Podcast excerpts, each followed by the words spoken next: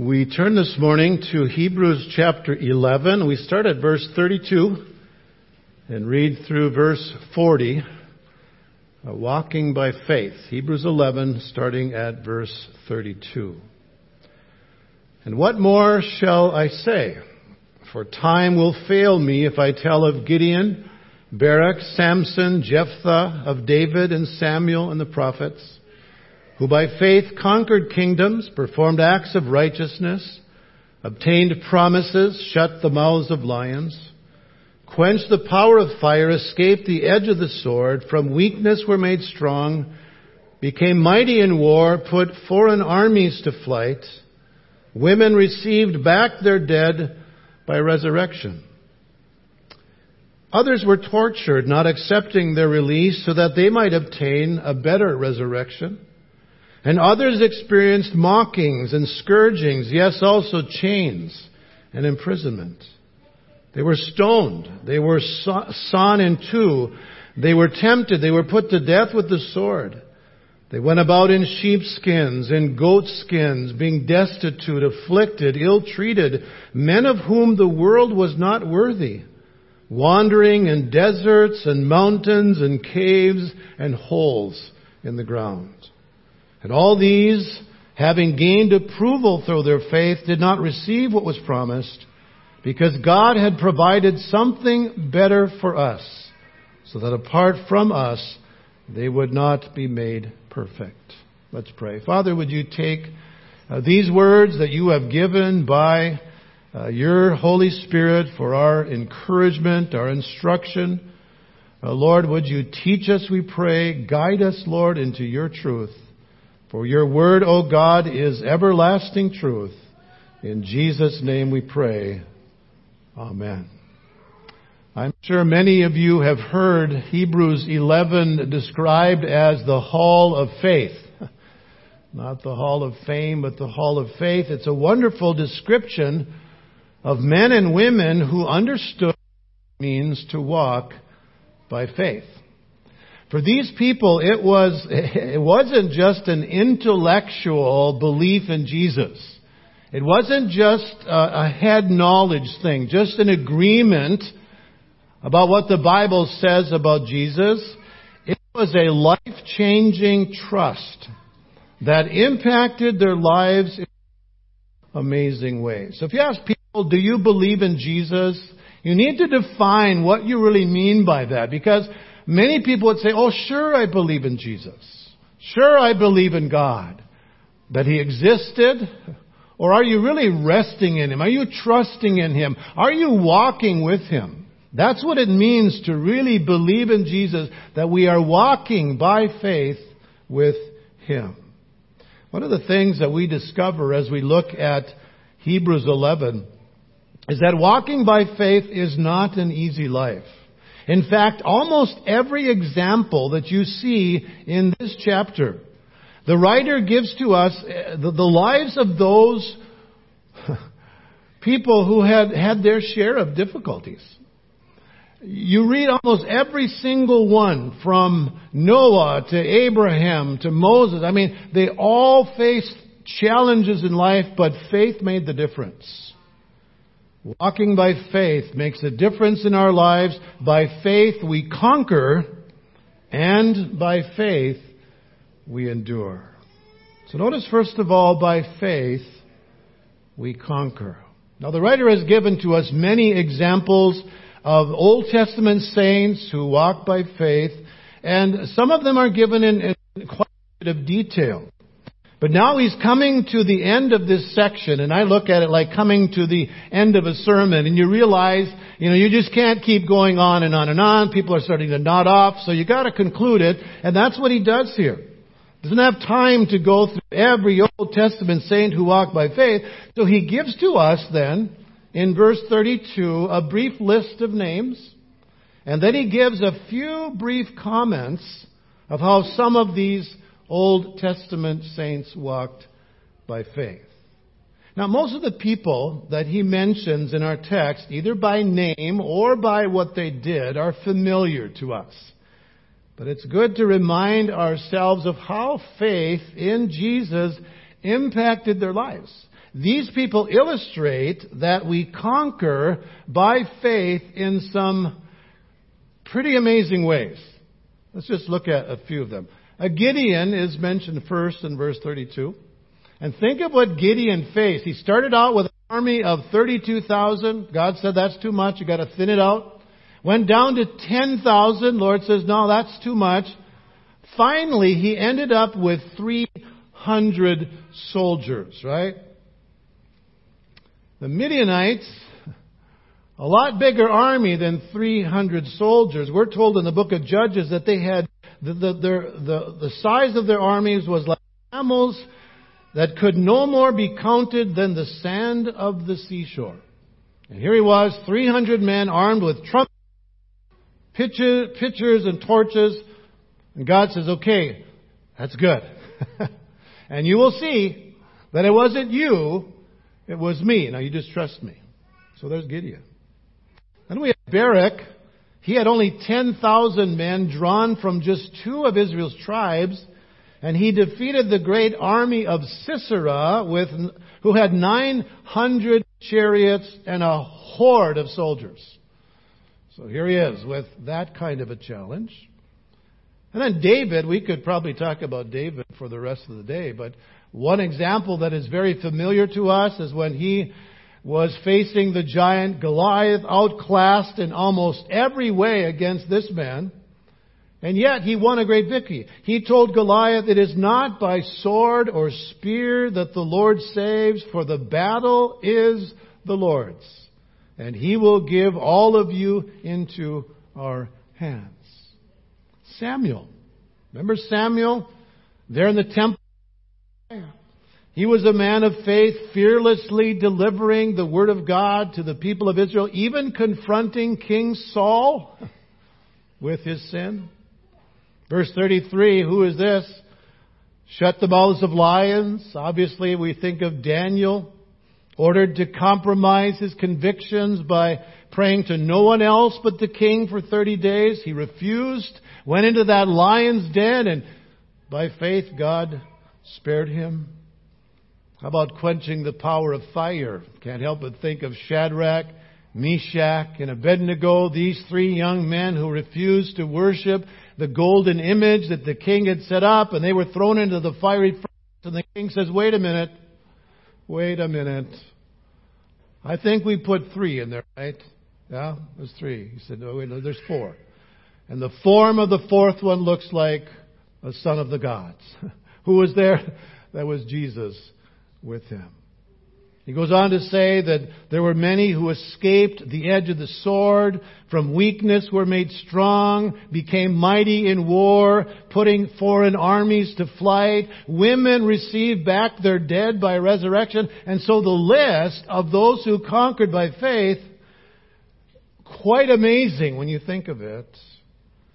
One author says that God can deliver the faithful at any time from anything. I love that. God can deliver the faithful at any time from anything. And I believe the readers of the book of Hebrews needed to be reminded of this. They needed to know that the God who was with these Old Testament saints is the God who would be with them. And they needed Him.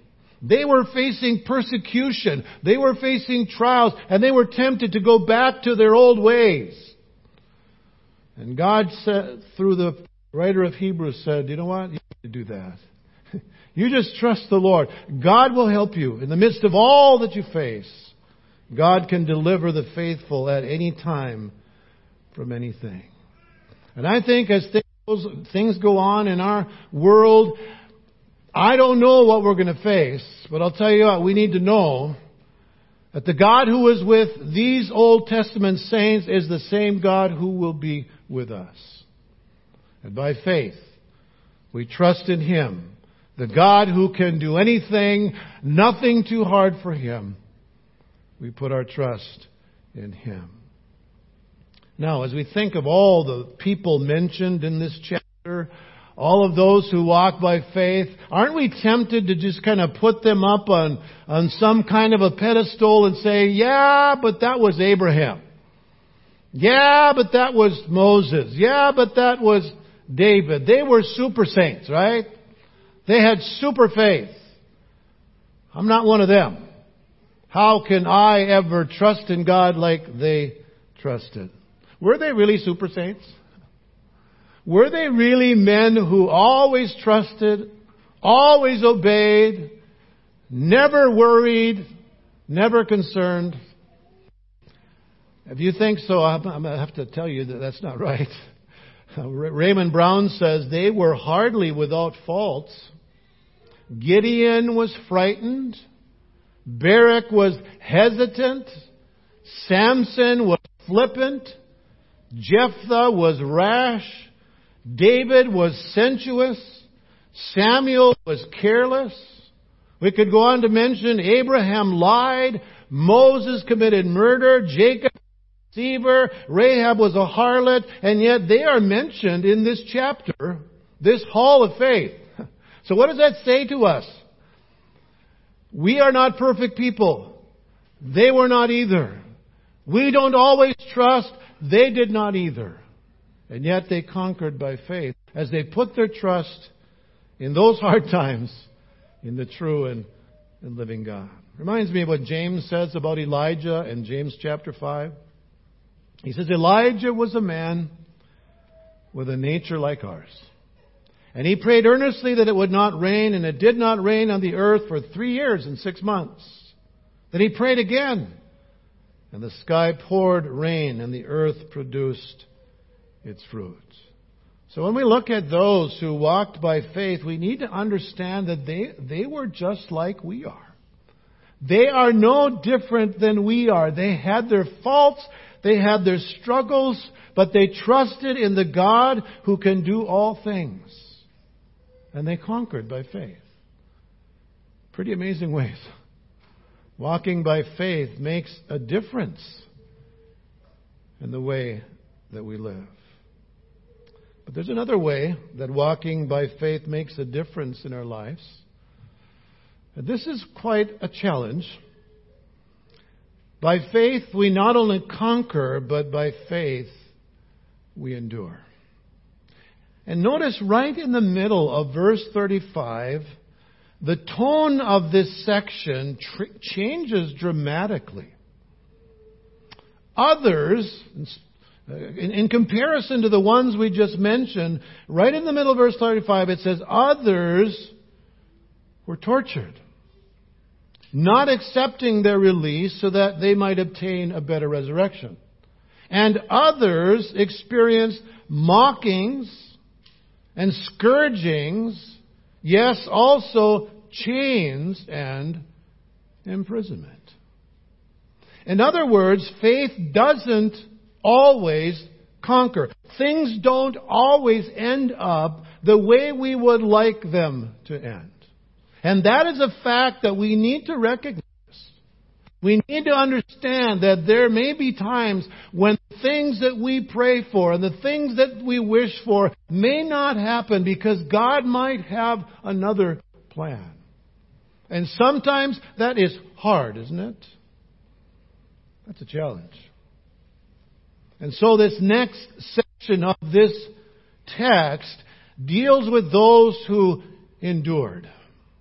By faith they endured some very difficult things. We have in our day what is called the prosperity gospel. It is not gospel because it is not the truth of God's word. And the prosperity, the so-called prosperity gospel is that God wants you healthy, wealthy, and prosperous. And if you are not healthy, wealthy, and prosperous, there's something wrong with you. There's something wrong with your faith. Or there's sin in your life. Because if there was, if you really trusted God, if you really dealt with your sin, everything would be, you, you would be healthy, wealthy, and prosperous. If you preached the prosperity gospel to the saints described in these verses, one of two things would happen. Either they would be discouraged and they would wonder if God even cares about them. And there are people like that today. They hear this message and things just don't go the way that they want to go. They become very discouraged and they wonder, God must not really care about me. And then the rest of us have to try and pick up the pieces of those who have swallowed that kind of thinking. That's one possibility when you preach that message. Or, preferably, if you preach that message to the people described in Hebrews chapter 11, that they would chase you out of town for false teaching. They would remind you that there is no place in scripture that tells us that it will always happen the way we want it to happen if we have enough faith. You don't see that here, do you? These people are those who walk by faith. Some of them conquered in marvelous ways. But then there were others who endured. And they endured some very difficult things. Verse 35, we see that some endured torture. Verse 36, some endured mockings, scourgings, chains, imprisonment. Verse 37 says they were stoned they were sawn in two. They were tempted. They were put to death with the sword. They went about in sheepskins, in goatskins, being destitute, afflicted, ill-treated, wandering in deserts and mountains and caves and holes in the ground. Boy, when I read this, I think to myself, you don't have it so bad, do you? Boy, there are times when we think, oh, you know, Poor me. Oh, I've got it so rough. And then I read something like this and it's just like, wait a minute. You, need to get real. Look at what these people endured. Can you imagine what that must have been like? I'm thankful I haven't had to face many of these things, but in the days to come, I don't know. I don't know what we will face in the days to come, even in America. Are you starting to wonder if passages like this need to be studied so that we are ready for what may come? I don't know. One author says we must not succumb to the delusion that gentle rain and sunshine will continue to fall on the church in America as the culture sinks further into neo paganism. That's worth noting. The delusion that things are just going to continue to be easy for the church in America. I don't think that's going to happen. I think it's going to be tougher and tougher as time goes on. Now, if you're wondering how these people endured such suffering, we're told in verse 35, the writer says, Others were tortured, not accepting their release, so that they might obtain a better resurrection. Now, it's clear from this verse that there was a way, evidently, to avoid being tortured. Otherwise, it wouldn't make sense to say that they did not accept their release. And I think we can probably guess what would have been the way to be released from torture. Like just say you curse Jesus, you deny Jesus, you're not going to worship Jesus, you're not going to speak about Jesus. If you just deny Him, you'll be set free, you'll be released. There was a man by the name of Polycarp, not too long after this, the bishop of Smyrna who was faced with this choice either curse Jesus, deny Jesus, or, or be released. When he was brought into the arena to be martyred, the proconsul pleaded with him and said, Curse Christ, and I will release you. And Polycarp said, 86 years I've served him. He has never done me wrong. How then can I blaspheme the king who has saved me? The proconsul reached for an acceptable way out. He said, Then do this, old man, just swear by the genius of the emperor, and that will be sufficient. In other words, deny Jesus and say you worship the emperor. And Polycarp says, if you imagine for a moment that I would do that, then I think you pretend that you don't know who I am. Hear it plainly. I am a Christian. 86 year old man. Imagine. So the proconsul threatened him with wild beasts. And Polycarp said, Bring them. I would change my mind if it meant going from the worse to the better, but not to change from the right to the wrong. The proconsul's patience was gone. He said, I will have you burned alive. And Polycarp says, You threaten fire that burns an hour and is over, but the judgment on the ungodly is forever. So the fire was prepared, and Polycarp lifted his eyes to heaven and he prayed, Father, I bless you that you have deemed me worthy of this day and hour that I might take a portion of the martyrs in the cup of Christ. Among these may I today be welcomed before thy face as a rich and acceptable sacrifice. And after those final words, this 86 year old godly man was martyred because he loved Jesus, because he put his trust in Jesus. What enabled him? Others were tortured, not accepting their release so that they might obtain a better resurrection. So, what's a better resurrection? If you read verse 35 in its entirety, here's what it says Women received back their dead by resurrection, and others were tortured, not accepting their release so that they might obtain a better resurrection. So the contrast is being made between women whose children were raised to life. That's a resurrection, right? But there's a better resurrection than that. Because these ones who were raised to life, guess what happened? They died again, right? All of those who were raised to life, in Scripture, they died again. But this better resurrection is being raised to life never to die again. Being raised to life with a new body, brought into the presence of Jesus. That's a better resurrection, isn't it? That's how they endured. They knew they had a better resurrection. See what a difference it makes when you walk by faith? Walking by faith gives you an eternal perspective.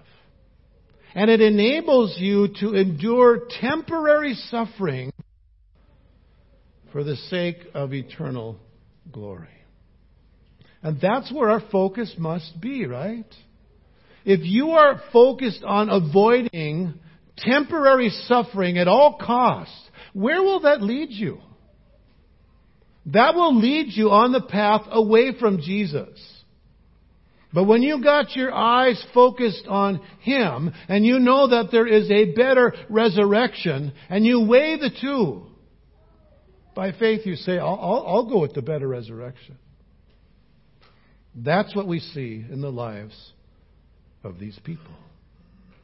So here we have these two conquering by faith, enduring by faith. Which one would you rather have?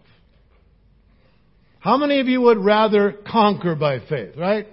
Escape the lions, the fire, the sword, the torture, the mockings, the scourging. Anybody would here would not say that? I mean, that's what we'd want, right? Who chooses that? Is, is that our choice? I don't think it is. For some, they conquered by faith. Others, they endured by faith. God's will for some was to conquer by faith, but for others, God's will was to endure by faith. And by faith, we have to come to the place where we say, God, I surrender to your will. Yes, I'd rather conquer like these, but Lord, if you want me to endure, give me the grace to do that. I've always been challenged by the commitment of Shadrach, Meshach, and Abednego. These three men threatened with the fiery furnace, and their response to that is quite, quite amazing. Daniel chapter 3. Verse 13, then Nebuchadnezzar in rage and anger gave orders to bring Shadrach, Meshach, and Abednego. And he responded to them and said, Is it true? Can't you just hear him? Is it true? Shadrach, Meshach, and Abednego, you don't serve my gods. You don't worship the golden image that I've set up. Now, if you're ready, when you hear the music, you're ready to bow down to the image that I've made, very well. But if you do not, you will immediately be cast into the midst of a fire, of a furnace of blazing fire. and then here's the challenge. And what God is there who can deliver you out of my hands? Well, he was soon to discover, wasn't it? What is there who can deliver you from my hands, the, the mighty king Nebuchadnezzar of the great Babylonian kingdom? They were faced with a choice, right? Right? A very, very sobering choice. And they responded. Verse 16, Shadrach, Meshach, and Abednego replied to the king, O Nebuchadnezzar, we do not need to give you an answer concerning this matter. If it be so, our God whom we serve is able to deliver us from the furnace of blazing fire. And they believed he was going to, and he will deliver us out of your hand, O king. But, and here's the key. But even if He does not, even if God chooses not to deliver us, let it be known to you, O King, that we are not going to serve your gods or worship the golden image that you have set up. Wow. Would you say that's walking by faith? I would say so. And I don't know that I have that kind of commitment in my own strength. I think what would I do if I was faced with a situation like that? It's a scary thing, isn't it, to think of? But I have to believe that as God was with them, that God would be with us as we face those choices. And God will decide whether we live through that or whether God takes us to glory through that. But we rest in His plan for us, His will for us, and that He will be faithful in that hour. You see, the one who walks by faith doesn't look deep down within him when trials come. I remember coaches say, you gotta dig deep down within you when you face that, you know, fourth down and one, or you, you know, it's just like, you know, you gotta find it somewhere within you. And, you know, you kind of, maybe as guys, you kind of develop that attitude, you know, just do it, right? I got what it takes, you know, I got this. Just dig deep down within. That is not the message of Hebrews 11, is it? Dig deep down within. It's not something we drum up within us. I think I can, I think I can, I know I can. I just, you know, b- try to build up faith within me. Go to the very next verse, chapter 12, verses 1 and 2. You see the word therefore? You look what it's there for, right? It brings us back to what we've just talked about. And he says, therefore, since we have so great a cloud of witnesses surrounding us, those are the saints of chapter 11 who are saying something to us, not witnessing what's going on, but saying something to us. Let us also lay aside every encumbrance and the sin which so easily entangles, and let us run the race with what? Endurance. Ah, that's what we just saw, right? Run the race with endurance that is set before us, digging deep down within us to find it, right? Hardly. Fixing our eyes on Jesus. There's the key, right? Fixing our eyes on Jesus, the author and perfecter of faith, who for the joy set before him endured, there's again, the cross, despising the shame and sat down at the right hand of the throne of God. The word fixing, interesting word. It's a present tense which um, emphasizes something that is ongoing, and it carries the idea of looking away from other things in order to see Jesus. It is focusing only on Jesus. So how did they endure?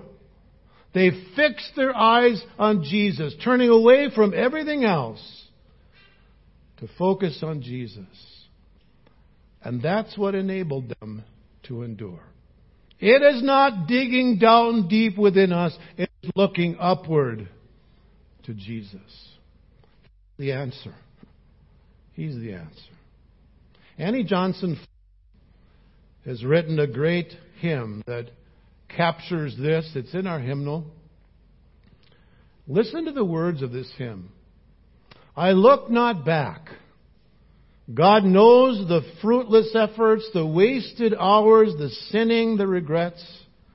I leave them all with Him who blots the record and graciously forgives and then forgets.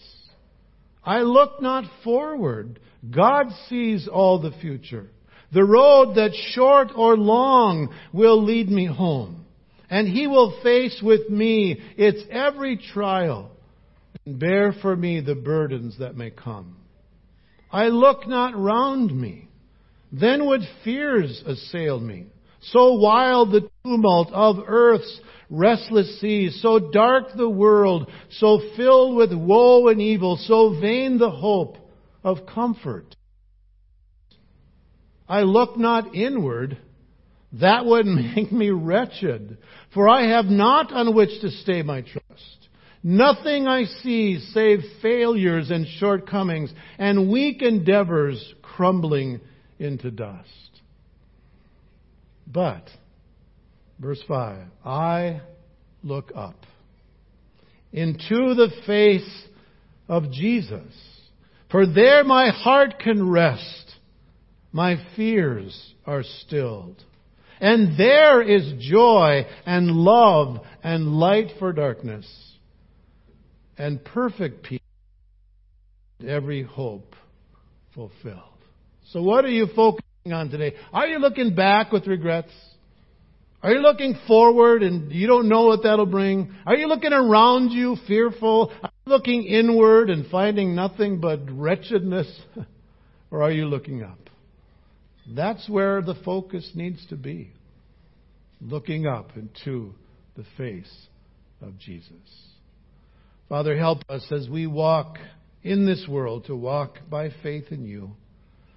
Not looking backward or forward, inward or around us, but looking up into the face of Jesus. He is the one who will help us to conquer by faith or to endure by faith, whatever your plan is for us, O oh God, thank you that you will be faithful to give us all that we need to follow your will and purpose for our lives. In Jesus' name we pray. Amen. As we come to the Lord's table this morning, just a reminder to you with the uh, cup you received that there is a little cellophane on the top, and you need to get that first to get to the wafer and then to the uh, to the cup.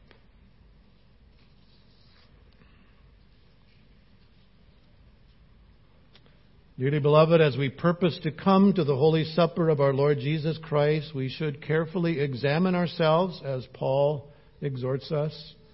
For this sacrament has been instituted for the special comfort and strengthening of those who humbly confess their sins and who hunger and thirst after righteousness. But if we do examine ourselves, we shall find nothing in us but sin and death, from which we cannot set ourselves free. Therefore, our Lord Jesus Christ has had mercy on us and has taken on himself our nature, that he might fulfill for us the whole will and law of God, and for our deliverance suffer death and all that we, through our sins, deserve and to the end that we should confidently believe this and be strengthened by our faith, he has instituted the Lord's Supper, in which he feeds us with his body and gives us to drink of his blood. Therefore, whoever eats of this bread and drinks of this cup, firmly believing the words of Christ, dwells in Christ and Christ in him, and he has eternal life. We should also do this in remembrance of him of his death and how he was delivered for our sins and raised for our justification. And with grateful hearts we should take up our cross and follow him. And according to his commandment, love one another even as he has loved us. For we are all one bread and one body, even as we are partakers of this one bread and drink of this one cup. Would you join me in praying? Prayer. Our Father who art in heaven, hallowed be thy name. Thy kingdom come, thy will be done on earth as it is in heaven. Give us this day our daily bread, and forgive us our trespasses, as we forgive those who trespass against us. And lead us not into temptation, but deliver us from evil. For thine is the kingdom, and the power, and the glory, forever and ever. Amen. Our Lord Jesus Christ, in the night in which he was betrayed, took bread, and when he had given thanks, he broke it, and gave it to his disciples, saying, Take, eat. This is my body which is given for you. This do in remembrance of me. In the same manner, he took the cup. When he had eaten and when he had given thanks, he gave it to them, saying, Drink of it, all of you. This cup is the New Testament in my blood, which is shed for you and for many for the forgiveness of sins. This do as often as you drink it in remembrance of me.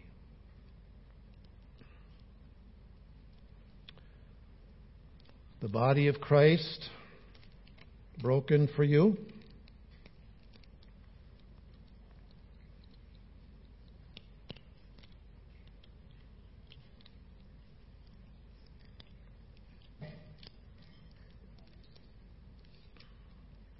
The blood of Christ shed for you.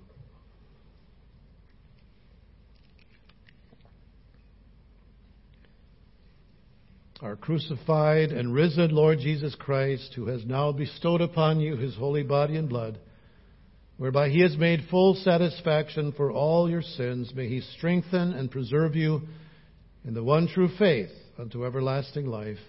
Peace be with you. Amen. I invite you to stand as we sing our closing hymn, My Faith Looks Up to Thee.